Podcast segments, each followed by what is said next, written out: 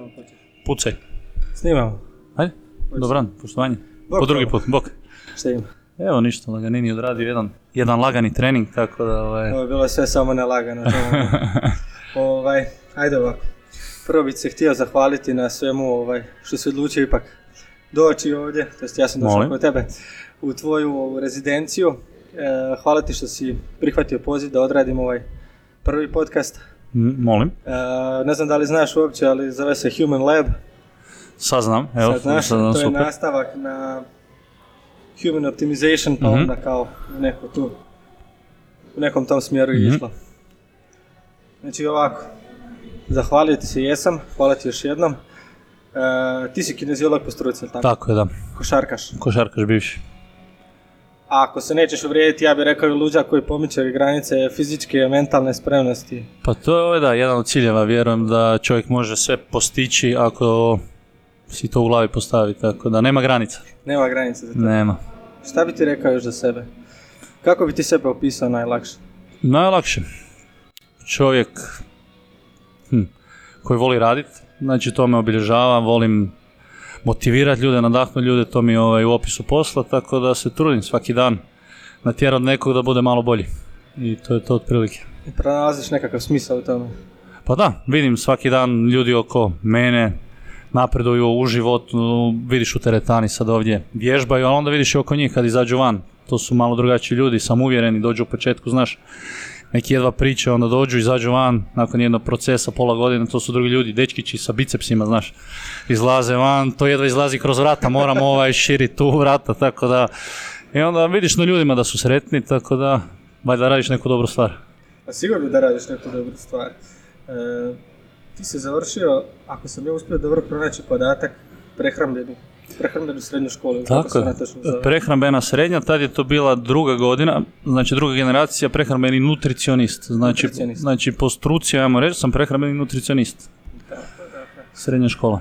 Znači to ti olakšava u biti sav neki tvoj rad, onda imaš podlogu prehrane, nutricionizma. Tako je, da, da, to nas je pratilo kroz te četiri godine. Imali smo dosta naglašenu prehranu i kemiju, sad ovaj, tu dolazi dosta klijenata, klijentica koje su studenti, znaš, imaju dosta jaku kemiju, mi smo tad dosta jaku kemiju imali, tu su bila argons- organska, anorganska, znaš, Da, da. I tako to, tako da naglašena je kemija i prehrana bila nutricionizam najvažniji od svega. Tako da sam puno naučio u te četiri godine.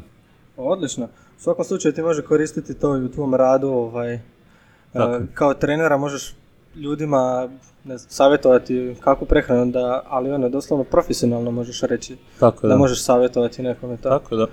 Da, da, to u svakom slučaju To puno olakšava. znači, to je veći postotak nego e, sami trening po meni. Sve, zato ljudi kad ovdje dođu, na primjer ako dolaze tri puta tjedno, četiri puta tjedno, oni su ovdje u prosjeku 45 minuta rade, a ovo ostatak su veliki dio doma i onda sve ide od kuhinje. Tako da je Znači, to po najvažniji tebi dio. sve počinje onda dalje od kuhinje. Od kuhinje, da. Kuhinje i onda su tu puno bolji rezultati. Ja kažem često klijentima, tu se ubiješ 45 minuta i onda pojedeš dva snikersa i opet si na nuli. Lakše, ne- lakše ne pojesta dva snikersa nego... Da raditi trening Da. 45 minuta. Tako da sve ide od friždera. Dobro. E, srednju školu, znači kao na prehrambenu, Tako je. e, ali ti nisi završio kineziološki fakultet u Zagrebu, Nisam, nisam. nego? Kod meni ti je bilo, znači ja sam ti završio treći razred ovdje prehrambeno onda sam ti bio vanredni, ajmo reći, student učenik i živio sam ti dvije godine u Poreću. Onda sam ti tu dolazio svakih dva tjedna na odgovaranja, kako to već ide sa sportašima. To je bilo tu prvu godinu u Poreću, tamo sam ti živio, igrao drugu ligu košarkašku, tad je to bila druga liga s one strane. A, sa 19 godina sam odigrao još jednu godinu u Poreću i onda sam ti nakon toga, znači imao sam godinu dana pauze, nisam bio na faksu, nisam bio u srednju, nego onda sam krenuo sa 20 godina preko bare. I to- Preko bare. Tako je, da. Koji je razlog bio zašto si otišao tamo?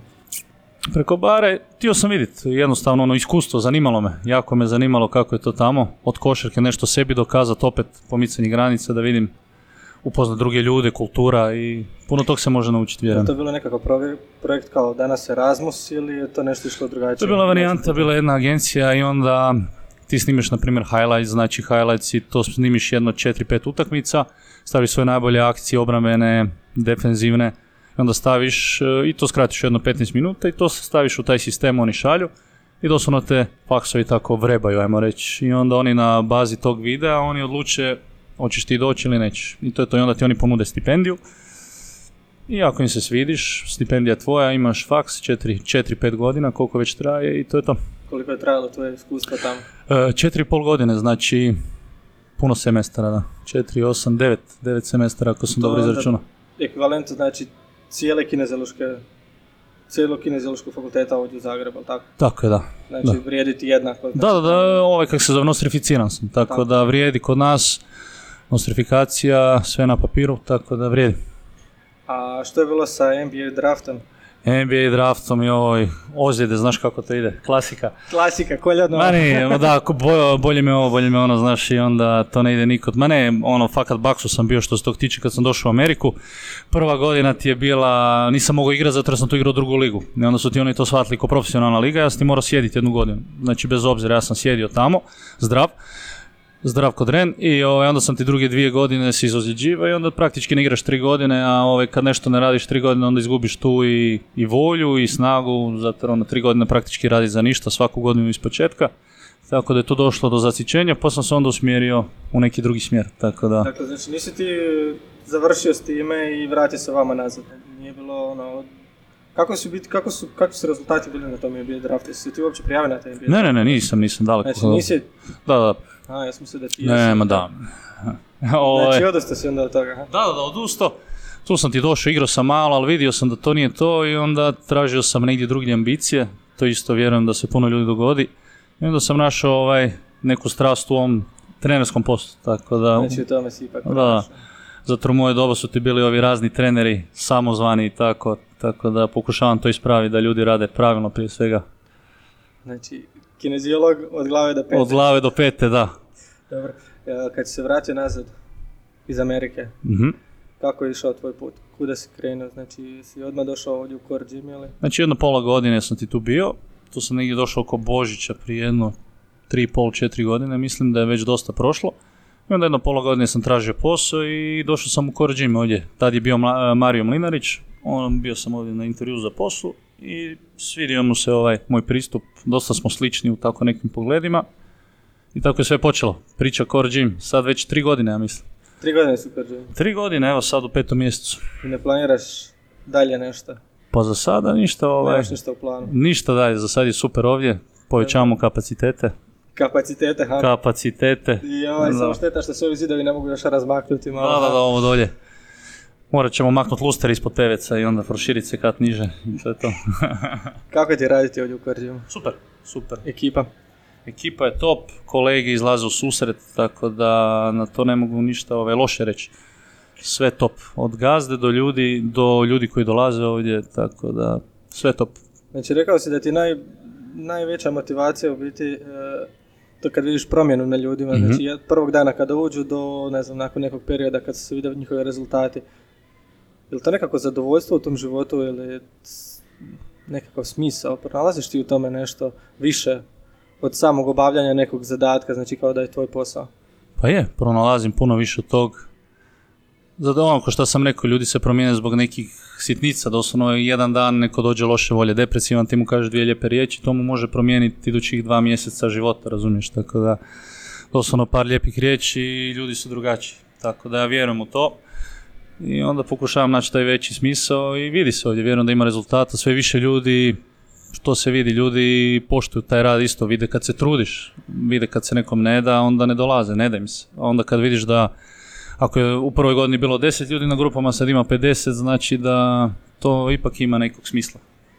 Znači ti si ovdje krenuo sa radom dok je Mario Mlinarić bio tu. Tako je, da. Što imaš reći o njemu, sad njegovom danas, sadašnjem radu i, i tada? Pa on je super lik, on je mene upoznao sa tim nekim, mislim ti puno stvari naučiš na faksu, praktički većina stvari što ne smiješ raditi, a onda ti to dođeš raditi s ljudima, a ljudi ipak su ljudi, puno ljudi završe faks pa dođe pa shvati da to nije za njih. I onda mi je Mario pokazao tu dimenziju sa ljudima, ipak moraš na ljudskoj razini s njima postupiti, moraš s njima pričat, ti na kraju dana s njima radiš, tako da sam puno naučio njega na toj razini. I normalno pristup u treningu, ovo pomicanje granica, on je prvi počeo sa tim uh, cijepanjem drva i svim ostalim, tako da... Tako izgleda ova teretana kao da je namijenjena za drvo sječe. Da, za drvo sjeće ovaj... Tu tako. je klasična guma, čekić Da, da, da. ispred nas. Gir je umjesto sve. I to... e,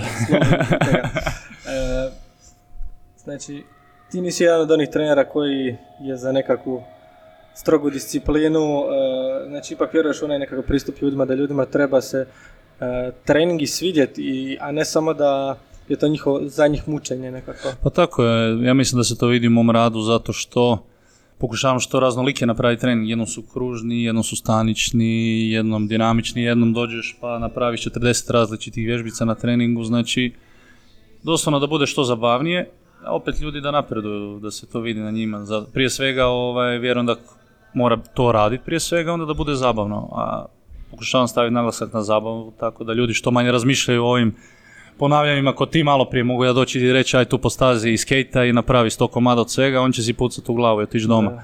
A i to opet vidiš nakon nekog određenog vremena, na primjer na početku, ne znam, neko napravi 10 komada pa mu je dosta, a nakon godinu dana on može doći i napravi 100. Na primjer, ali to kroz određeni trening, tako da i znači psihički i fizički se razvijaju.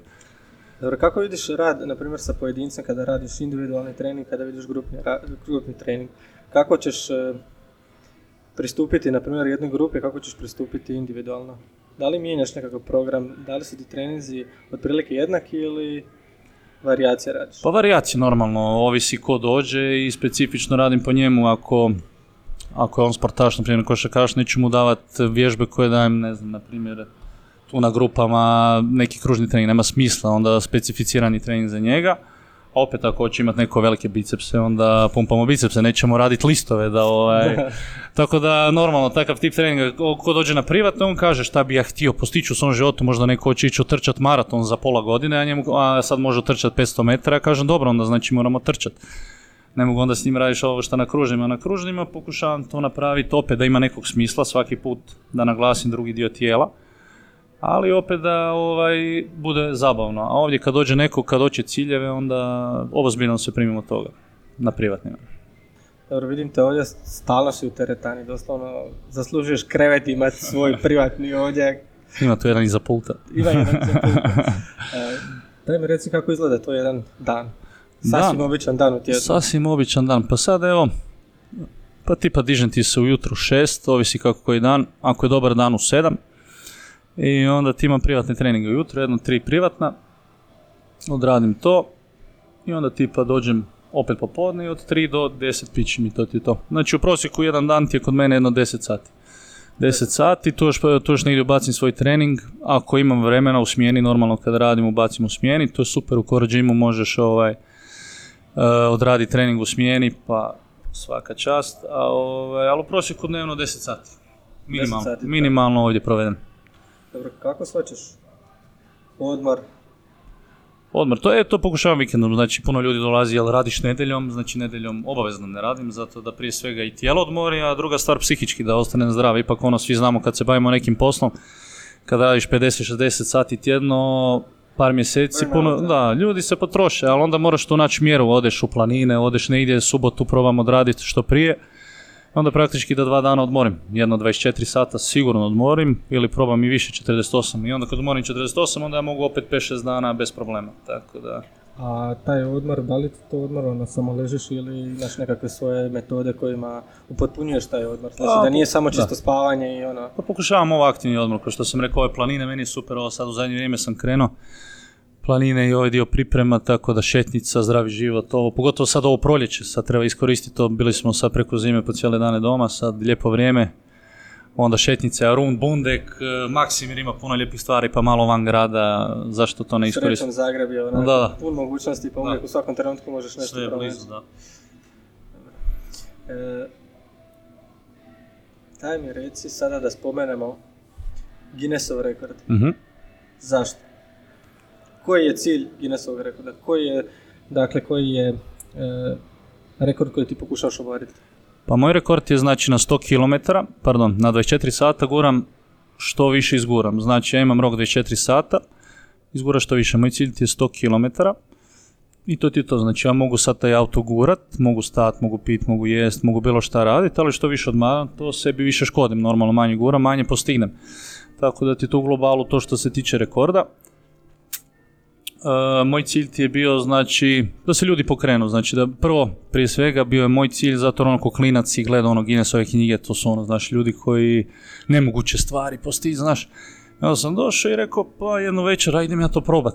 I ovaj, rekao, zašto ne, i tu po dvorani sam šetao, vidim gore od Marije ove rekorde. I pogleda to malo i vidio njegov rekord je već par godina skinut. I rekao, ajde dobro, idem ja to probat s kolegom dolje.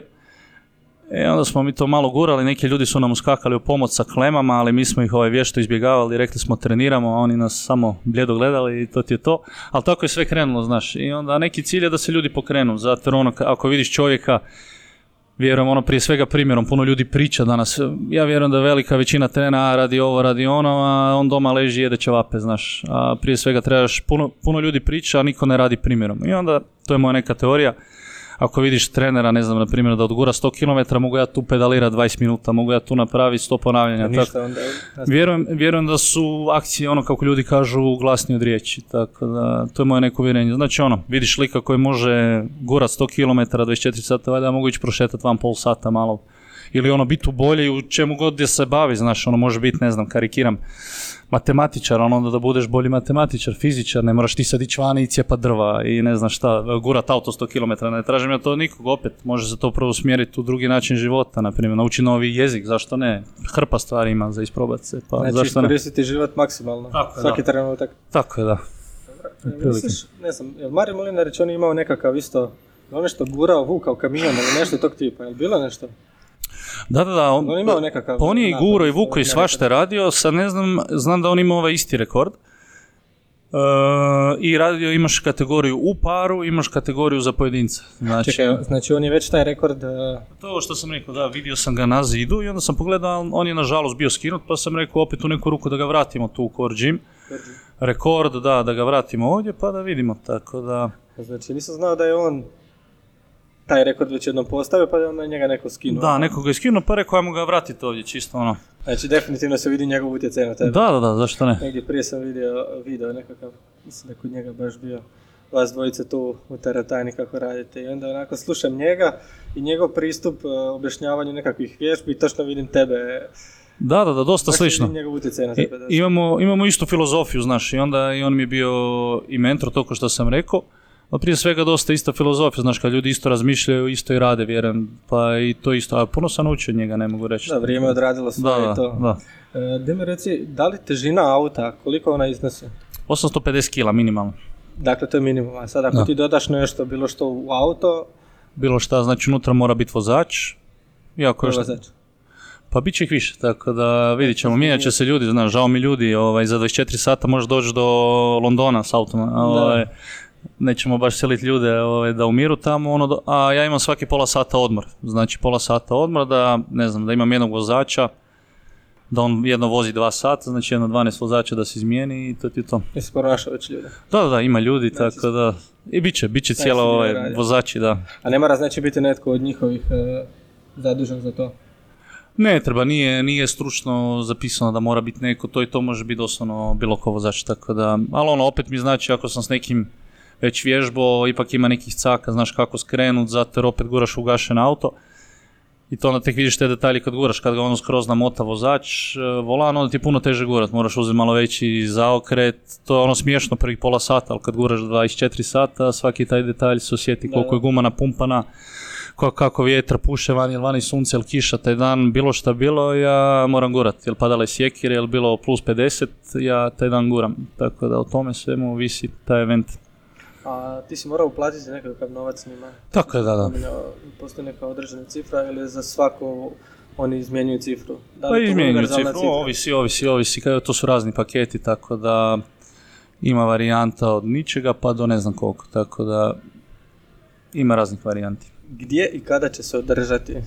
Biće Obaranje. na Vukovarskoj ulici. Vukovarska ulica 27. 28. i 4. Znači počinje U 18 sati. 18 sati. Od 18 do 18. 27. Tako da, na Vukovarskoj. tako je. reci samo na koji način planiraš uh, jesti, piti, jel planiraš praviti pauze, rekao si. Tako je, da. Znači, tjedan dana prije imam punjenje ono, ugljikohidratima, ono, varijanta ko maratonci, ko svi ovi na duge ultramaratonci, znači tu je tjedan dana punjenja ugljikohidratima i vodom. I onda kad dođe taj event, onda na dan eventa, e, kad guram, znači svaki pola sata imam suplementaciju, tu su elektroliti, tu su magneziji, koristim čak i BCA i te razne stvari, pomaže, primijetio sam i razne ove energy barove i to ti je to uglavnom. I onda svaki sat vremena tipa jedan energy bar i to ti otprilike ide. Znači nemaš nekakav, ajmo reći, veći obrok.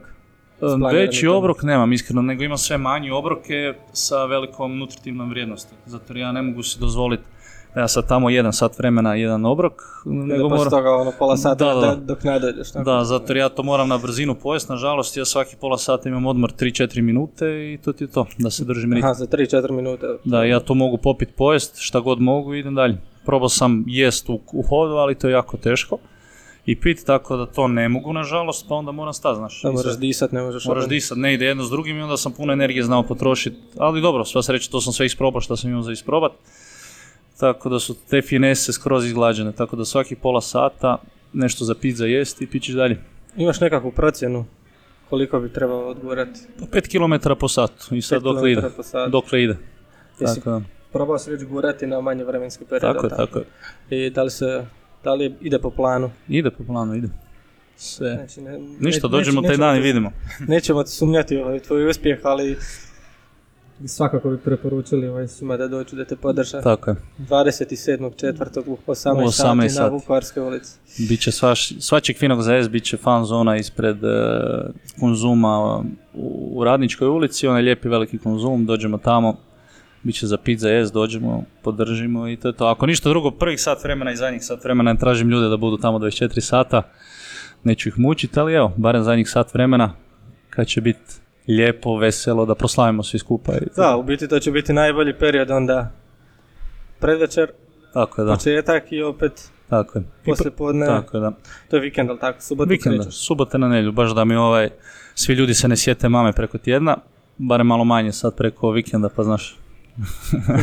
E, kako su ti išle pripreme? Sad su spominjali da si već pokušao na kraći vremenski period gurati taj isti auto. E, Jesam. Na koji način si si osmislio pripreme? Pa prvo sam radio gradaciju, u početku krenuo sam lagano, znači ono, pokušao držati neki ritam od guranja od pola sata, pa sam onda išao skroz do 10 sati. I onda sam stao sa tim i onda sam ti krenuo varijanta sa, gledao sam ti varijantu kako se planinari spremaju, zato oni imaju dosta sličan sistem ko ovdje, znači meni dosta radi loža, gluteus i stražnji cijeli lanac, radi opet i prednji. I onda sam gledao te neke knjige sam čitao, onda su preporučili dosta swingova i trasterova i onda sam radio mjesec dana, napravio sam 10.000 swingova sa girijom i 10.000 trasteva sa bučicama. Tako da mi je to bio cilj i onda samo u mjesec dana sam napravio znači 20.000 tih, što je ono u nogama puno. Osjetiš razliku? Osjetim razliku, imam jedna dva nova motora, sam ugradio sam nedavno, došli su iz Kine, tako da ovaj, mislim da će to biti spremno. E, da, još si ovaj, išao, hodao si 100 km, je li tako? Tako je, da, hodao sam Znači to je nekako pripreme mentalne više. nego mentalne fizičke. više, a i fizičke, ja sam to dosta taj dan pocijenio i onda vidiš e, šta se može sve desiti, znaš, ja sam došao, radio sam do 15 sati, ja sam išao hodat na večer u 18-19 sati, nisam normalno spavao, nisam normalno jeo, onda sam ti ja išao to ispraviti i onda vidiš, znaš, da ne možeš samo tako ići i onda su tu bile e, dehidracija, znaš, ja se nisam spremio, ja sam pocijenio ono 100 km hodanja, i onda je tu bilo i ono nažuljanja, znači bili su žuljevi idući dan, ja sam tri dana hodao ko patak i onda vidiš da ipak trebaš imati adekvatnu, ajmo reći donji vež, znači mora tu biti neka varijanta tajca, čak i ono puder, znači ti hodaš 100 km između nogu će se sigurno rane napraviti, a te neke banalne stvari su ti smiješne na sat vremena, kad ti 24 sata hodaš nije baš smiješno, tako da te neke stvari, eto, hvala Bogu išao sam hodat 100 km i vidio sam, odhodao sam u 18 sati stotku, 18 sati. 18 sati za 100 km. Po Zagrebu, ovaj, ljudi su otišli van u subotu, ja ih otpratio, onda su otišli doma, doma ih dopratio i tako, znaš. Znači, ovaj, odradio si taj nekakav dio priprema gdje ti je na tih 100 km. Naučio si jednu važnu lekciju da ni tako lagane zadatke, poput hodanja, ne pocijeniš ako su na duge pruge. Tako je, da, slažem se, da. Misliš da, koje su ti prepreke u biti koje ti se mogu pojaviti za vrijeme goranja? Da li očekuješ, znači, mogućnost nekakvih prepreka još dodatnih? Mislim da ih nema. Nema ih, znači... Nema. Jedno ako tuča ne pada baš taj dan, ili me grom ne pogodi, bit ću spreman, tako Bit ću da, spreman. da. Tako da pada rekord sigurno. Otkud uopće ideja da ti sad smo pričali malo prije o tome kako si pokušavaš skinuti, po, to jest ponovno vratiti rekord u Core Gym. Ali otkud uopće ideja da e, pokušavaš tako teške mentalne zadatke stavljati pred sebe. Izazov toga što je to fizički zadatak, to je prije svega više mentalni zadatak, jer fizički možeš biti spreman, Mm. možeš trenirati sve to, ali mentalno opet na koji način ti to gledaš taj svoj rekord. Pa opet da sebi nešto dokažem, znaš, ono idem u to, znači uvijek neke izazove postavljam drugim ljudima, pa tako i sebi, zato ono, svi negdje počinjemo, kao što sam rekao, ne znam, na primjer ljudi na početku dođu i naprave 20 ponavljanja, ja sam ono od sedme godine u sportu i pokušavam uvijek pomaknuti malo granicu, a sad je pokušavam pomaknuti malo više, znači da si dokažem nešto, sebi prvo, a i zdrav je cilj, znaš, imam puno energije, mlad sam, e, bolje usmjeriti tu energiju u Guinnessov rekord guranje auta nego u neke gluposti druge ići van, pit, nezdrav život, znaš. To smo svi prošli i onda rađe tu pozitivnu tu energiju usmjeriš u pozitivnom smjeru, nego sad na neke gluposti kako ljudi znaju ići van, jesti i svašta ružno gradit. Ima i gorih stvari, tako da pokušavam tu energiju usmjeriti da za boljitak sebe, zato želim ovaj, postaviti taj rekord, želim biti u Guinnessovoj knjizi rekorda, opet kroz tako nešto nadahnu druge ljude, pa vjerujem da, da svako može tako nešto postići ako si posloži u glavi. Tako da prije svega je to izazov za mene. Znači, prije svega izazov. Da. Ali jako lijepa poruka koju ti želiš prenijeti u biti, gledajući tebe ovdje kako radiš u teretani, to nije samo da e, ljudi bolje izgledaju, nego da zdravije žive. Znači, želiš promijeniti sliku općenito načina života koji ljudi vode ovdje, da svaki doslovno tjedan mogu nešto napraviti za sebe, otići na nekakvu planinu, Bogu hvala ovdje imamo slijeme, svi se mogu popeti na slijeme, sad kako je lijepo vrijeme. I to je zaista jako lijepa poruka koju ti želiš prenijeti, koju želiš iskoristiti Hvala. taj rekord e, kako bi napravio veću promociju zdravlja, zdravog načina života i to je veoma Hvala. pohvalno. Svaka čast na tome. E, kako ti ljudi mogu u ovom trenutku pomoći u ostvarenju toga? Da li postoji nešto što ti je možda potrebno, što želiš možda ljude potaknuti ili ne znam, ne nužno tražiti, ali na koji način ti ljudi koji žele pomoć mogu pomoći? Pa ništa, neka dođu, neka odu na slijeme jedno, dva puta za peticu iz tjelesnog i to je to, sasvim dovoljno. Ovaj, Sasvim Samo neka se pokrenu pola sata dnevno, neka probaju biti ludi pa probat sat, dva i to je to. Malo šetnica, malo rolanje, sad dolazi lijepo vrijeme, evo Jarun, malo bajk. Može se svašta napraviti, vjerujem da sat vremena bajka, laganini ritma nije nikom problem. Malo uživati u vremenu, družiti se s ljudima, ostaviti mobitel doma ili se slikat na bajku, bože moj, i to je to. Da li uzmeš nekakvu sad u svojoj pripremi suplementaciju posebno? Pa iskreno ne, stavljam e, naglasak na ugljikohidrate, zato jer ono, skrenuo sam sa tom dijetom, nisam ti vidjeti sad, meni je bilo ili da se bazira na mastima ili na ugljikohidratima, ja sam odlučio na ugljikohidratima zato jer mom tijelu bolje odgovara.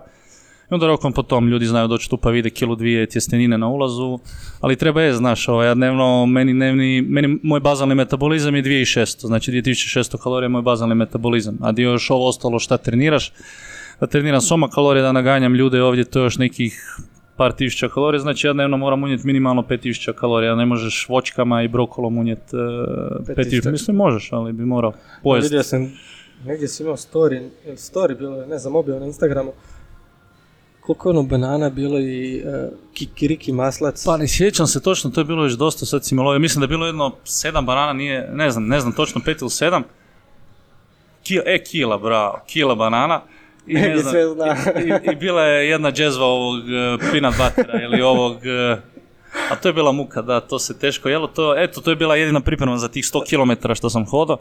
Mislim, ne znam koliko je to bilo kalorija, 3000 sigurno kalorija, 3000, sad ne znam ili više. To će Megi sad izgooglati. Vada, 3000 i nešto kalorija. 3600. E, 3600, evo, hvala Megi, ali ovo je 3600 kalorija u jednom obroku, ali opet neke ove moraju biti neke lude metode, zato jer je ludi pothvat, tako da ne možeš ti sad jest pet obroka po ne znam, po 1000 kalorija, ako ja potrošim, ja na primjer kad sam gurao onih 10 sati, ja sam potrošio 7500 kalorija samo u guranju u tih 10 sati, a to je još bazalni metabolizam, još tu nešto i potrošiš usput, Znači ja potrošim u jednom tom guranju, taj dan sam potrošio 10 do 12 tisuća kalorija, a sad ti moraš puno jesti da bi to unio. Z- Još pogotovo zdravo, ja prakticiram zdravo.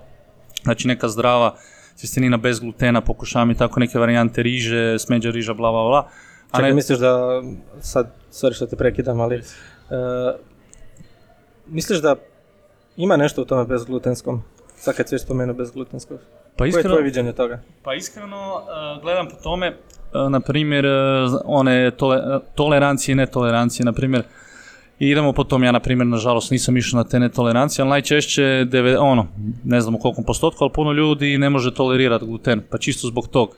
Ja idem ono čisto postocima, nisam išao, ali pretpostavljam, ja se osjećam lakše kad jedem tako, zato kad ja pojedem ovu običnu, ja sam napuhnut i ne osjećam se dobro, sad je li to ovaj efekt ili, ili nešto drugo, ne znam, ali mi pomaže, iskreno bolje se osjećam. Tako Da, zašto ne onda iskoristiti? da, samo slušam svoje tijelo, praktički ono ljudi kad pitaju za neki savjet, ja slušam svoje tijelo, ako taj dan mogu hodati 100 km, 100 km hodam, ako mogu hodati 2 km, 2 km hodam i doslovno slušam svoje tijelo šta mu odgovara i to unosim. Tako da, a ovo sve za sad odgovara, sad sam našao recept, zato ne sumnjam u uspjeh rekorda. Barem 82 km, 100 km, vjerujem da će isto past, pa ćemo vidjeti. Rekord je koliko? 82. I nešto sitno, znači malo ispod 83. E, sad da ti napraviš recimo 100 metara dulje od rekorda, tvoj rekord se priznaje, nema nekakva norma koja mora biti... Nema, nema, nema. Ali Znači, me, doslovno ono metar može... da ja izguram sad, ne znam, osam- 80, ajmo reći, 4 km za 15 sati, ja mogu ići doma spavati. I gotov je event i to je to. Ali ja ću pokušati izgurati do kraja, jel to bilo 100 km, 120 ili 83 km, ja guram 24 sata, pa ćemo vidjeti. Misliš da postoji netko ko može još više od toga, ako je dosadašnji rekord bio toliko? Pa ako, mu, mo- ako može, onda svaka čast. Ovaj, ja, ja neću više gurat, tako da ne bi Nećeš ga ne, ne, ovo, daću sad sve od sebe, ovaj, sve ulažemo nadalje u ovo. Ako ima neko luđi od mene, onda mu svaka čast. Meni je cilj iskreno 5 km do kraja, držati ritam, pa ćemo vidjeti. Dok, dok izdržim, daj Bože do kraja. Pa je to onda malo više od stotke. Ali vidjet ćemo. Na koji način treniraš svoju mentalnu spremnost? Kroz svakodnevne ovaj, pripreme, evo vidiš ovo, na primjer što smo radili danas, Ubojstvo ljudi, ubojstvo. Ovo mi je bilo laganica, ovo je zagrijavanje. Iskreno, iskreno, mentalno, ja ovo kod da nisam ni napravio, ja bi sad mogao još nešto ići, ne znam, okretat bicikl ili bacat ga kroz prozor, ali ovaj, ali doslovno kroz tako neke, evo, na primjer, 100 km sam vozio bicikl, to isto bilo, to sam odvozio za neki 5 sati, onda sam hodao 100 km, onda to opet svaki dan nešto radiš, napravio sam 10.000 swingova. Tebi Kome treba... bi to palo na pamet uopće? Da. A uglavnom, i onda, ma, To je bilo koliko po treningu? E, Počeo sam sa 500 i završio na 2000. Ja 2000 swingova jedno sat i pol. Znači 3 minute radi, minutu odmara. I sad sat i pol doslovno... To je sa jednakom težinom ili si mijenjao težine? Mijenjao sam težine, znači što... Krenuo sam sa većim težinama. 40 kila, tipa 10 ponavljanja svaku giriju koju bi smanjio je bilo 5 ponavljanja više. Znači prva je bila 10, 15, 20, 25, 30 i to je sve ukupno 100 ponavljanja. I onda ponovo. I onda ponovo, i znači za 100 ponavljanja mi je trebalo 3 minute, minuta odmora i opet. Nekad bi čak i skratio zato jer su mi bili predugački odmori. Onda bi čak i nakon 30 sekundi, da, da prije idem doma zato jer ovaj, ko ima vremena do sutra. Tako Znači, da, osim fizičke spremnosti, ti si stvarno mentalni. Onako. tako da taj dio, koliko je tjelesno u nogama, znaš, toliko sam i pripremao se u glavi. Tako. Vidio sam da se radi nekakve specijalne vježbe ovdje, e, guranja, posebno. Vidio sam na Instagramu da se radi. Dobro. e, između dva T-Rexa si provukao šipku, ali tako? E, da, da, da. da. To je nešto specifično baš za pokret koji baš za mene, baš za taj pokret, zato jer sam vidio kolegu da je radio sa sportašima na eksplozivnoj varijanti. Ja nis, meni eksplozivnost nije toliko bitna u guranju. Onda sam ja malo, malo modificirao to, znači natovario sam na jednu šipku, ne znam, dosta kila. Koliko sam, koliko sam ja mogao to izgurat. I stavio između dva T-Rexa i onda to radilo na principu ljuljačke, ajmo reći. I onda doslovno bi došao u krajnju poziciju, prednju, digo koljeno gore i probao imati izdržaj u toj poziciji gdje radi kora, rade leđa, rade ramena i simulira doslovno guranje. Zato jer ja isto ću morat okretati auto u zavoju, a tamo je veliki napor, tamo odlazi dosta snage kad sam u zavoju. Laganini je ravno, a kad je neka malo uzbrdica, nešto kad je auto ugašen, ako je neko kad gura auto, to se gurat u, u zavoju? Dakle, dalje upravlja osoba, ali tako? Dalje, da, ali ja ga moram okrenuti. Znači, ako smo na Vukovarskoj, na primjer, 4 km, ja svaki 4 km moram okrenuti auto. Mislim, ovaj ga okreću Dakle, unutra. n- ti praktički ne ideš u krug, nego ti ideš ravno i onda imaš skretanje i onda opet, ali tako? To Pa da, cesti, pa, ajmo reći u krug da ja ga okrenem, samo dok dođemo do kraja ceste, okrenem ga i idemo nazad, gore dolje. Znači 4 km po Vukovarskoj, to znači 25 dužine. 25 dužine i idem doma i to ti to. 100 km. I to je 100 km. Da. E, malo prije si mi spominjao dok smo trenirali nešto da krioterapiju. Mhm. E, Iz kojeg razloga to radiš? Iz kojeg razloga to misliš u biti raditi? Pa mislim dobro shvatio? radit, čitao sam neka istraživanja, kažu da nije, nije 100% dokazano da to sad radi, ali da se vidi efekt na raznim sportašima, pa rekao zašto ne probat sad, jer možda na mentalnoj razini ili ne znam čemu. Koji oblik? Kako? Na koji način? Znači varijanta odem u Bauhaus, kupim ovaj, jedan veliki ovaj, lavor, stavim van i kod svojih staraca ovaj, u dvorište, dođem kod njih i daj Bože da je vani zima, ja malo to gore ovaj, udaram led, uđem unutra i držim jedno i radim ti intervale, znači varijanta pokušavam minuta u hladnom, a tri minuta u toplom. I onda napravim jedno pet serija i to ti to. Da, ja sam ti ovaj veliki fan toga, Aha. toga dijela, ali ti obožavam, na primjer, hladno, tuširac u hladne vode. E, da, da, to je za početak, da.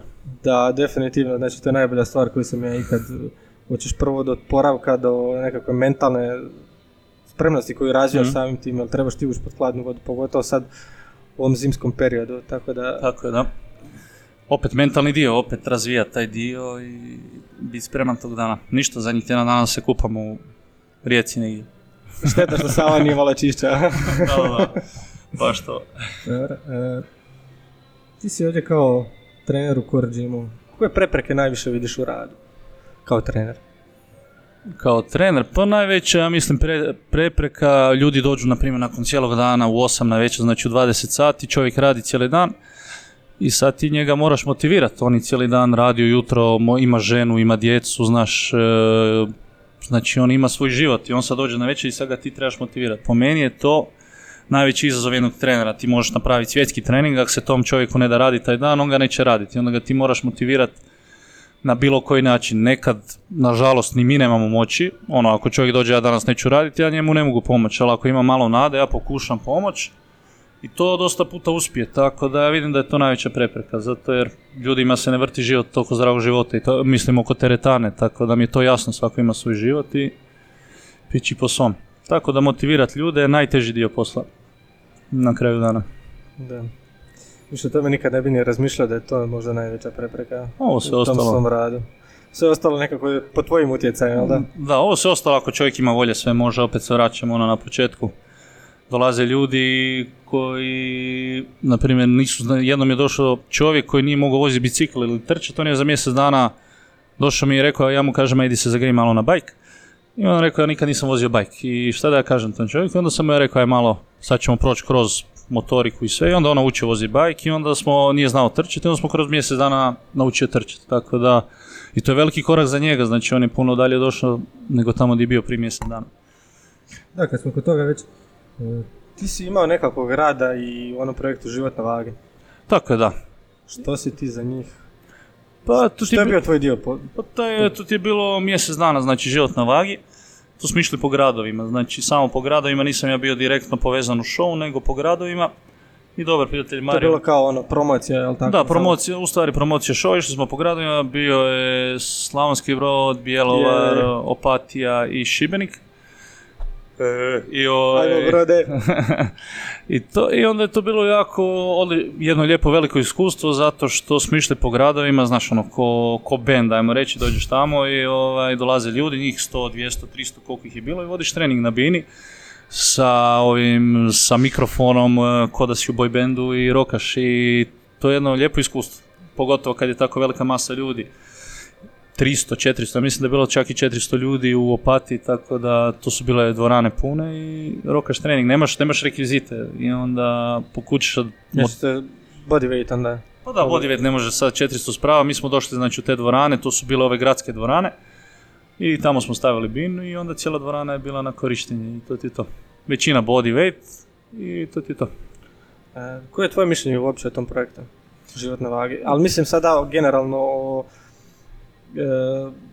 onom televizijskom dijelu, ne sad ovom što si ti radio, nego ovom televizijskom dijelu. Pa meni je to dobro zato jer puno ljudi imalo mentalne pre- prepreke, na primjer kad bi bili jako pretili ljudi, došli bi mislili da nema nade za njih. I onda kad vide tamo te ljude u životu na vagi, bez obzira što ljudi govorili ne znam kakvi su im ovaj, metode treniranja, i ne znam šta, šta je tu show, šta nije, šta je, ne znamo ništa.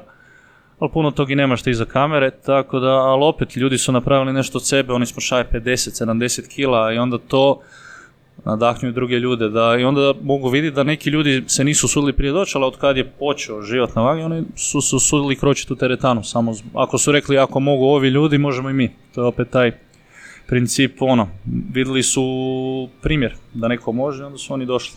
Tako da. Da, znaš kako ljudi ono imaju, e, ne znam, jako su ružni komentari bili na ono, na temu kako njih mogu skinuti i tamo staviti pred televiziju. Misliš ti da je biti njima potrebno to da oni e, sami sebe više priznaju nego drugim ljudima e, u kojoj su oni situaciji, do koje su situacije oni doveli? Pa je, prije svega važno je to što oni misle, a ne drugi. Ali to je sve dio showa, ne znam da li bi neko gledao da se to dešava iza kamere puno Da, i ne znam šta, ljudi koliko god pričali loše o tome, onda kad se oni skidaju, oni gledaju tamo da vide su zmršavali, tako da opet to je na kraju i showbiz, moraju i oni zaraditi, napravi gledanost, isto koji većina stvari danas na telci. Kad bi sve Da, bilo po niko ne bi gledao. Ovaj, to je da, napravljeno za da. televiziju, nije... Ali super stvari što oni usput i normalno smršave. Sad ovaj zadnji smršavaju već puno, koliko, 70 kila, 70 i nešto, Da. tako da je to velika stvar za njega. I onda ljudi dolazi i pitaju li to zdravo, a ne pitaju li zdravo ići van, pit, ne znam, ili dnevno po, popit 2-3 litre kole zdravo. Misliš da je zdravo tako brzo izgubiti toliko Pa oni su sad već veći periodi. Prva sezona mislim da je bila 3 mjeseca ili tako nešto. Koliko četiri bili direkt u kući jedan su bili slo- solovani, ili? Kako, da, ali znam da svaku godinu jedan mjesec su više dobili. I Jedan mjesec, i onda, se, i onda vidiš po rezultatima, onda kad pogledaš, ako dođe neko jak, jako pretio čovjek, dođe tamo i on, je, on sve što mora raditi je trenirati, jest, Spavat. znači za njega se brine trener, za njega se brine nutricionist, ima i, ima i mentalnog doktora, Da, znači sada ima, znači, znači doslovno ima sve tamo, on samo mora biti tamo i radi što mu se govori i on ide, znači, Digne se, trenira, jede, suplementacija spava. Digne se, trenira, suplementacija spava. I tako krug, e, koliko, pol godine skoro, kako ne bi napredovao, da, odemo, da ode bilo ko bi napredovao, tako da. Tako da ja nemam puno protiv tog. Nije to ništa loše, zato jer su oni u savršenim uvjetima. Samo onda treba biti realan kad izađu iz kuće, zato jer onda nemaju te neke restrikcije koje imaju tamo. Tako da je to najgori dio. E, ne znam, ti možda znaš neke od njih i ovako, možda si se susreo s njima e, prije šova, nakon šova, za vrijeme šova. E, da li vidiš na nekim ljudima od njih, da li su nastavili živjeti po tom nekakvom principu koje su naučili tamo? Pa jesu, da.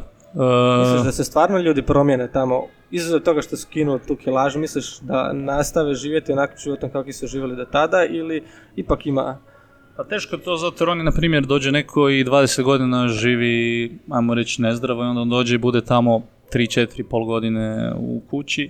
Teško je promijeniti neke navike. Oni se trude, a i opet je tu i okolina i sve. Danas kad odemo bilo gdje pekare nas udaraju po glavi, odeš malo dalje pizza, odeš malo dalje ovo ono, teško, teško se suspregnuti, pogotovo njima koji nemaju tako zdrave navike, ali vidim da napredovali su od onog prije gdje su bili, znači puno su dalje nego gdje su bili, sada su savršeni, većina njih nije, ali opet treba uzeti u obzir to što sam rekao navike, neke nezdrave navike treba dugo ispravljati, ne samo šest mjeseci, tako da... Ali napredak je u svakom slučaju. Kako izgleda tvoja prehrana? Moja prehrana, Kako ti koncipiraš sebi hranu za jedan dan? znači pet S obzirom obroka. da imaš tako pretrpan raspored, ono da si Pa doma, 10 sati. ujutro. Znači jutro kuhanje, imaš Što jedeš? Znači, otprilike, znam ti, super mi je ona varijanta humusa, to sam otkrio nedavno, humus parižini krekeri, znaš, to mi je top u zadnje vrijeme. Ali Ali volim- primijetio sam jednom prilikom, sorry što te prekidam opet, ali primijetili smo jednom prilikom, ja i neki, da si jeo taj humus Mm. i odlučimo mi ići taj dan trgovinu ovdje do i do mi kupiti.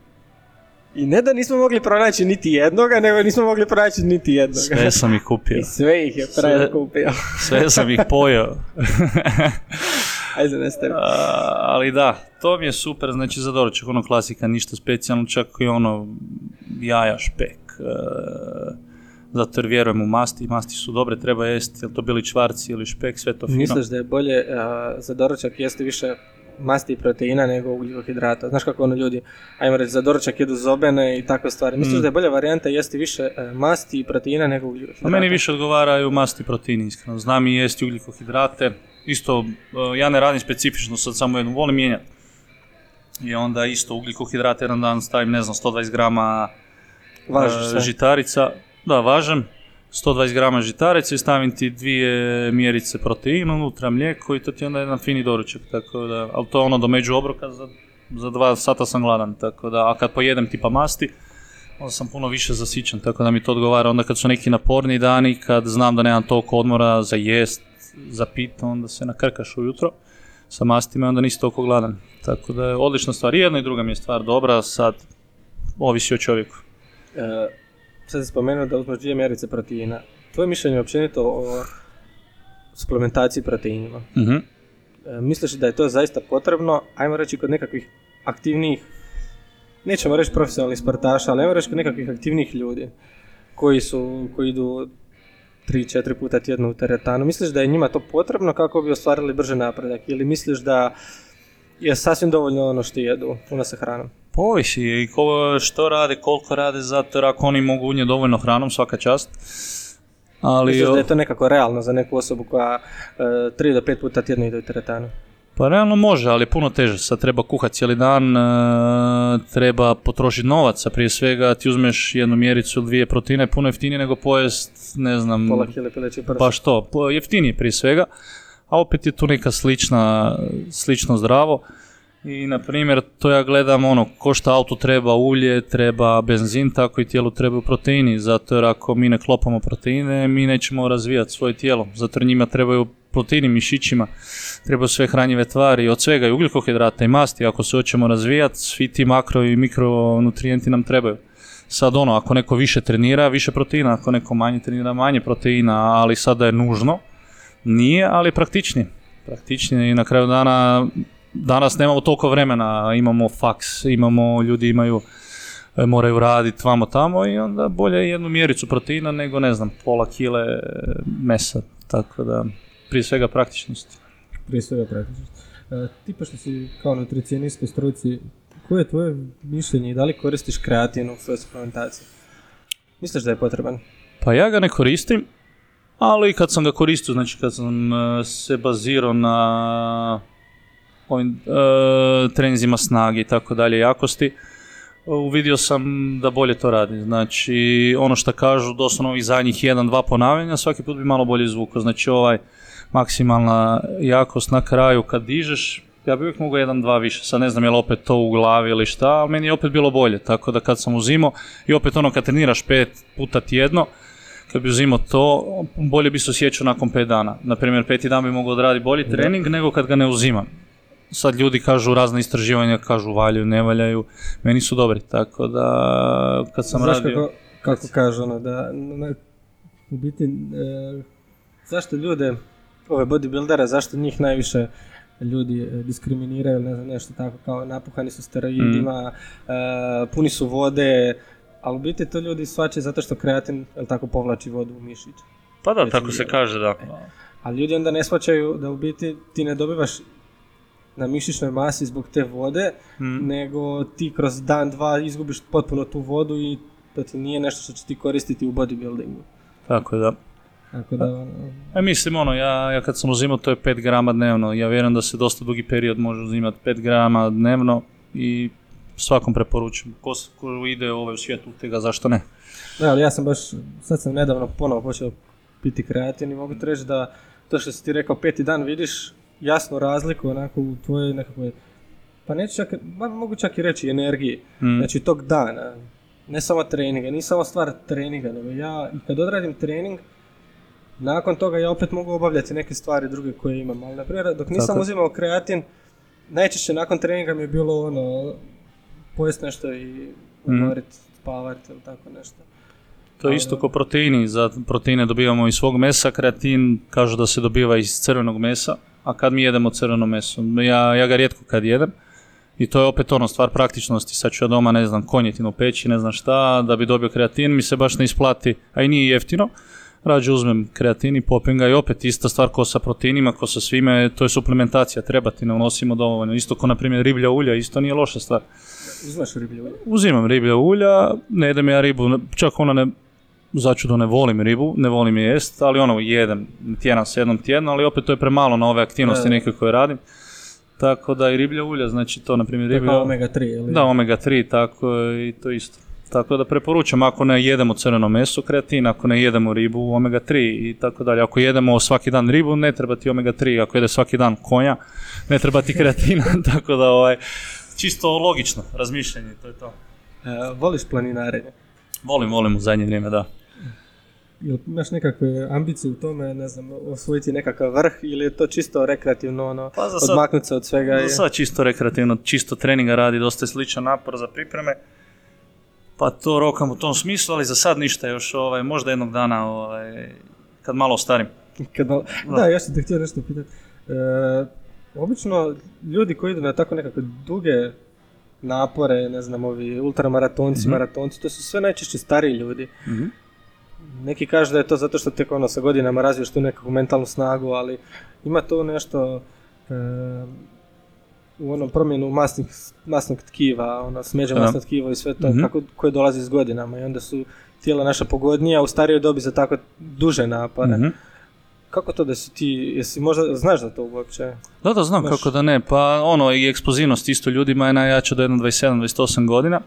Onda eksplozivnost pada i onda to što si rekao, onda dobijamo, ajmo reći, taj kao za dugotrajno. Znači sve manje eksplozivnosti, sve više možemo na veće distance. Ali ja od uvijek sam mogao, uvijek sam vidio da mogu, mislim, sa košarkašima sam uvijek bio, ali ono usporedbi sa nekim prosječnim košarkašem, ja sam bio puno izdržljiviji. Onda sam uvijek imao taj kapacitet i mentalni i fizički, ja sam mogao ono milje i milje bi trčali ja bi to bez problema dok neki drugi ne bi mogli. Pa vjerujem da u tom početku odmah imam neku prednost, ajmo reći kapacitet, da mogu više od drugih na, na veće udaljenosti. Tako da, isto ko na primjer, prije dvije godine sam išao na Wings for Life, nisam se spremao uopće, nisam trčao šest mjeseci, jedno što sam radio pedalirao bajki, vozio ergometar ovaj za veslanje i došao tamo trčao polumaraton.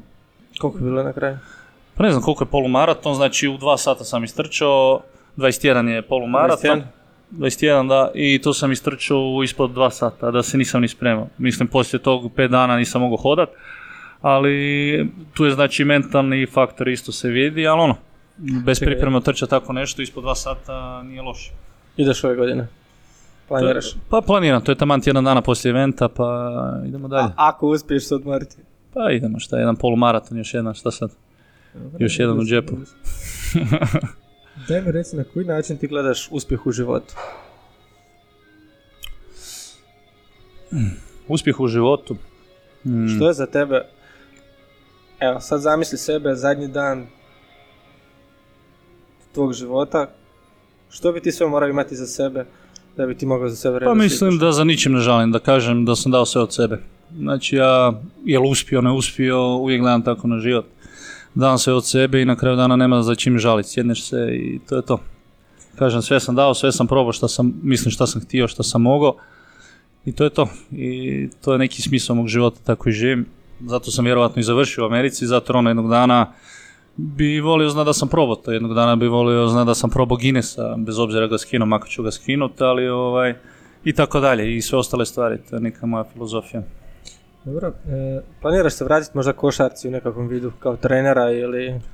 Ili igraš košarku ikako sad? Ništa, ništa, ništa, ništa, to ti je kao jedna loša veza, ovaj, bio sam 17 godina u toj vezi, pred zadnjih par, par godina, ovaj, znaš, cura me nije baš poštivala, znaš, ovaj, trgala mi noge, i onda sam rekao neću se njoj više vratiti, tako da... Čisto zbog ozljeda ili ti ono zasjećenje nekako Pa znaš ono, ko da sad ne znam, e, imaš ne znam, polje nekog voća i sad ti svaku godinu ti padne tuča, tri godine za redom, baš ti se neće da sad četvrtu godinu opet sadit e, isto, probat ćeš nešto drugo u životu zato jer ne ide, znaš, i onda jednostavno opet, opet sam, ja znam da sam dao sve od sebe i koliko je išlo, išlo i opet kad se ti vraćaš svaki put, opet tijelo nije kako je bilo i to je najgore sportašima i kad su zlijede, ja to svačam, većina na 90%, a sad si ti ozlijediš dva, tri puta, ti više nisi na 100%, ti si na 80% i onda ono što si prije mogao, sad više ne možeš. I to je onda grdo i onda, onda tu su frustracije i sve ostalo. I onda sam rekao, bolje ne, tako da rekao hvala lijepo, idem naći drugu curu. I to je to. Pa evo, evo, tu sam našao drugu curu, dobro je za sad. Tako da poštuje me i to je to. Da, ovdje gledam ovaj... Stalno gledam nekako ovaj men's health ovdje. Ovo su sve ljudi u biti koji su nekada u nekom trenutku imali utjecaj na Mariju u život. E, da li ti imaš možda u planu jednog dana biti vlasnik nekakve svoje, svog kutka na kojem ćeš doslovno ti biti ono svoj na svome, Pa da, zašto ne? ovdje. Zašto ne, jednog dana, jel to bilo za godinu ili pet, e, pomalo, bez pritiska i... Imaš već nešto u planu, razmišljaš o tome aktivno ili je to sad samo ono, Pa to je ono, tu sad ne ide, razmišljam o tome, ništa sad aktivno još, tako da kad će biti, bit će ovaj, obavijesti bez brige, ali ovaj, ali za sad još ne, sad malo Guinnessa, pa malo svega ostalog i tako. Pa onda do negdje 30. godine bi bilo ok. što još želiš ostvariti u svom životu? Pa mislim da bi bilo u redu otići na neke olimpijske isto, to ćemo vidjeti. Tako da, ovaj, Olimpijske? pa da, pa što ne, treba probati. Sad malo Guinness, pa onda olimpijske za koje šest godina, pa ćemo vidjeti. Ili to je nešto ozbiljno imaš u planu nekom Pa ja ću probat sad. nešto, šta? Pa ja ću probat sad, pa ćemo vidjeti. Znači nećeš otkriti. Neću otkriti tako da, ovaj, ali krećem poslije Guinnessa, treba to dalje graditi, tako da vidit ćemo. Možda, možda se u Parizu družimo, tako da, Oho, tako da idemo na sve ili ništa, šta sad? Za takav pothvat misliš da ti treba neki trener koji će te gledati Tako je, objektivno? da, da, da, da, da. Tako je da, ako bi išao to onda bi imao par trenera, zato jer uvijek više dva para oči, više četiri para oči, šest. Znači ono, ja, ja vidim kako drugi rade, ne vidim sebe i ovo, ne, ne kažem ja da sam najpametniji ako ću ići u neku disciplinu, vjerujem da neki trener koji se bavi tim čitav život, da on zna i cake i normalno ima iskustva, tako da to sve dobro dođe. Jedan moj trener bi rekao, u košarci svaki detalj je otprilike 10.000 evra razlika u igraču, što je istina. Ti ta pola sekunde, to, to, to je medalja ili deseto mjesto, to je ono, ili jesi ili nisi, tako da ti neki detalji, ja vjerujem da imam još puno tog za naučit. A onda naći nekog trenera i pićemo dalje. Da me on malo maltretira, ne mogu ja samo druge.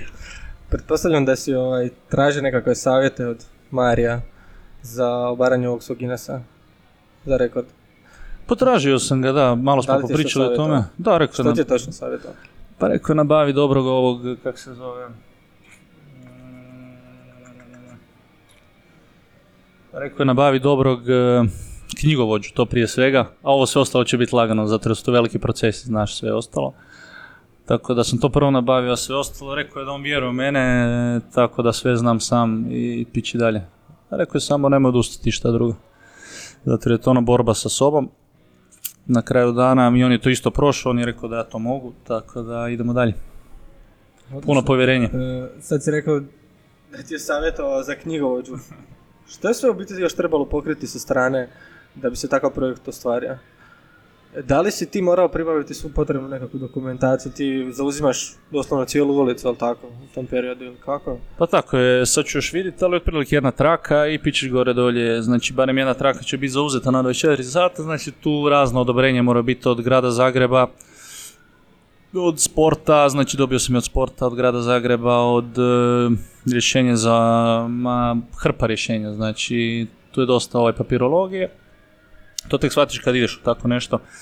Da svi mislimo da je ono samo, mislim samo, Da. da je to guranje ono tih 24 Nije, nije, sata, ali biti je to još... Nije, to je jedan projekt od jedno 9 mjeseci. 9 mjeseci, godinu dana i to već ide. Od treninga do papirologije do svega, tako da ima tu dosta posla. Kad se ja, pojavila ta ideja?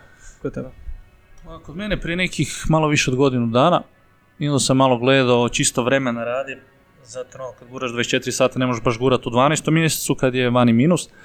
I ne možeš gurat po ljeti i onda sam razmišljao malo u proljeće kad se priroda budi, kad se svi želimo kretati, pa evo, savršeno vrijeme za nekog potaknut pa da budu vani malo. Tako da ovo proljeće, evo sad, još uvijek nije toliko vruće, nije toliko hladno, nadam se da neće biti vruće. Više mi čak odgovara da je hladno nego da je vruće, za trono znojenje i sve ostalo mi baš ne odgovara. Bolje da je maks 15 stupnjeva nego 30 stupnjeva taj dan i to je to. Da je jednom prilikom kad sam te zaustavio, nešto smo razgovarali, e, rekao si da zašto uopće krećeš u 18 sati, da ti onaj prvi dio krene kroz noć kada je u biti najveća mentalna, biti tu je nekakva najveća mentalna barijera, ali tako? Tako je da. To sam vidio kroz ovo šetanje, ova šetnica od 100 km, zato je puno teže po noći. Čim je došao dan odmah ko da je bio drugi život. Znači, ono, čisto na psihološkoj bazi po noći je meni osobno puno teže. Onda kad dođe dan, sunce... Zato te želiš odraditi od Da, da, odmah na početku to izrokam, koliko god da je to večer, to negdje će biti do vajda 6 sati, znači neki 12 sati guram po noći sigurno. I onda ostalih 12 sati po danu. A opet bolje da ovo najteže prvo odradim, pa onda idemo na lakše, ajmo reći, malo lakše. Da, malo da. lakše. Dobro, e, želiš li još nešto poručiti možda ljudima? Koja bi bila neka tvoja poruka tvog života? Mog života. Ono što sam rekao malo prije, ovaj, da se nikog ne bo, u smislu da se ne bojimo što drugi misle, ne sad nikog da sad radimo gluposti, nego ono, da nas ne susprežu u životu nešto što će drugi misliti o nama. Sad ono, ne znam, tome ide gurat auto, znaš, neki ljudi malo kažu, a vidi ga budala gura auto, ali ja to ne gledam tako. Tako bi više ljudi trebalo, trebalo razmišljati. Neka rade šta ih zanima, šta vole i nek daju sve od sebe i na kraju dana šta bude, bit će. Ovaj, sreća prati hrabre, kažu. Pa, ajmo tom ovaj teorijom dalje. Svaka čast hrabar, tako da nadam se da Da, ćete sreće poslužiti na tom Hvala. e, pothvatu. Gdje te još ljudi mogu se pronaći? Znači, gdje se nalaziš? Ti si Znači ovdje- Instagram, Facebook, ovdje znači tu sam u Core Gymu i to je to. Ovdje radim. I to je to za sad. Tu radiš, spavaš, Radim, jedeš, spavam, da, čistim, evo ako treba isto psihoterapija, pričam s ljudima pričaš i sa, i sa životinjama, hoće ući u teretanu pa im ne dam, nemaju člansku iskaznicu, znaš, ne, ne možeš, ono mislim, ajde probni trening, ali ovo dalje. I to ti je to, znaš, ovdje sam ako ko treba neki savjet, ovaj, ja ću drage volje pomoć oko vježbanja, oko života, ako mogu, još sam mlad pa ovaj, u životu nećemo previše, ovaj, ali za koju godinu neka navrate. Evo, za sad sam tu, Core Gym, i neka navrate ljudi. Ostavit ćemo onda Da, ostavit ćemo to. Ovdje ćemo završiti. Toma, želim ti puno uspjeha u tom pothvatu, želim ti puno uspjeha u daljem životu, želim ti, e, ne znam, jedna si stvarno osoba koja je onako zaslužuje svo divljenje ovoga Hvala. e, našeg naroda ili ne znam kako bi to još više rekao, jednostavno osoba Hvala. koja je uvijek nasmijana, uvijek dobre volje, nikad nije nervozna i kada je nervozna to ne pokazuje jer nema razloga prenositi svoju nervozu na druge. E, ne znam, Ništa, hvala ti što si me doveo ko prvog gosta. Tako da hvala. definitivno nisam pogriješio s tim. Nadam se da ovaj e, kor u core gymu neće biti previše, ovaj, da ćeš moći posturu držati ovih dana i, Nakon ovog treninga. i to je to. Ništa, hvala ti za prvog gosta i ništa, sretno i tebi i Hvala podcastu lijepo, i svemu, tako čemu. da I da još jednom samo spomenem, e, 27.4.2019. godine Tako u je. 18 sati na Vukovarskoj ulici. tako je. E, Tomislav Lubenjak ruši rekord guranja Kilometara. automobila Tako, u 24 sata. tako da. Eto ga, to je to. Eto. Hvala lijepo još Hvala tebi, hvala.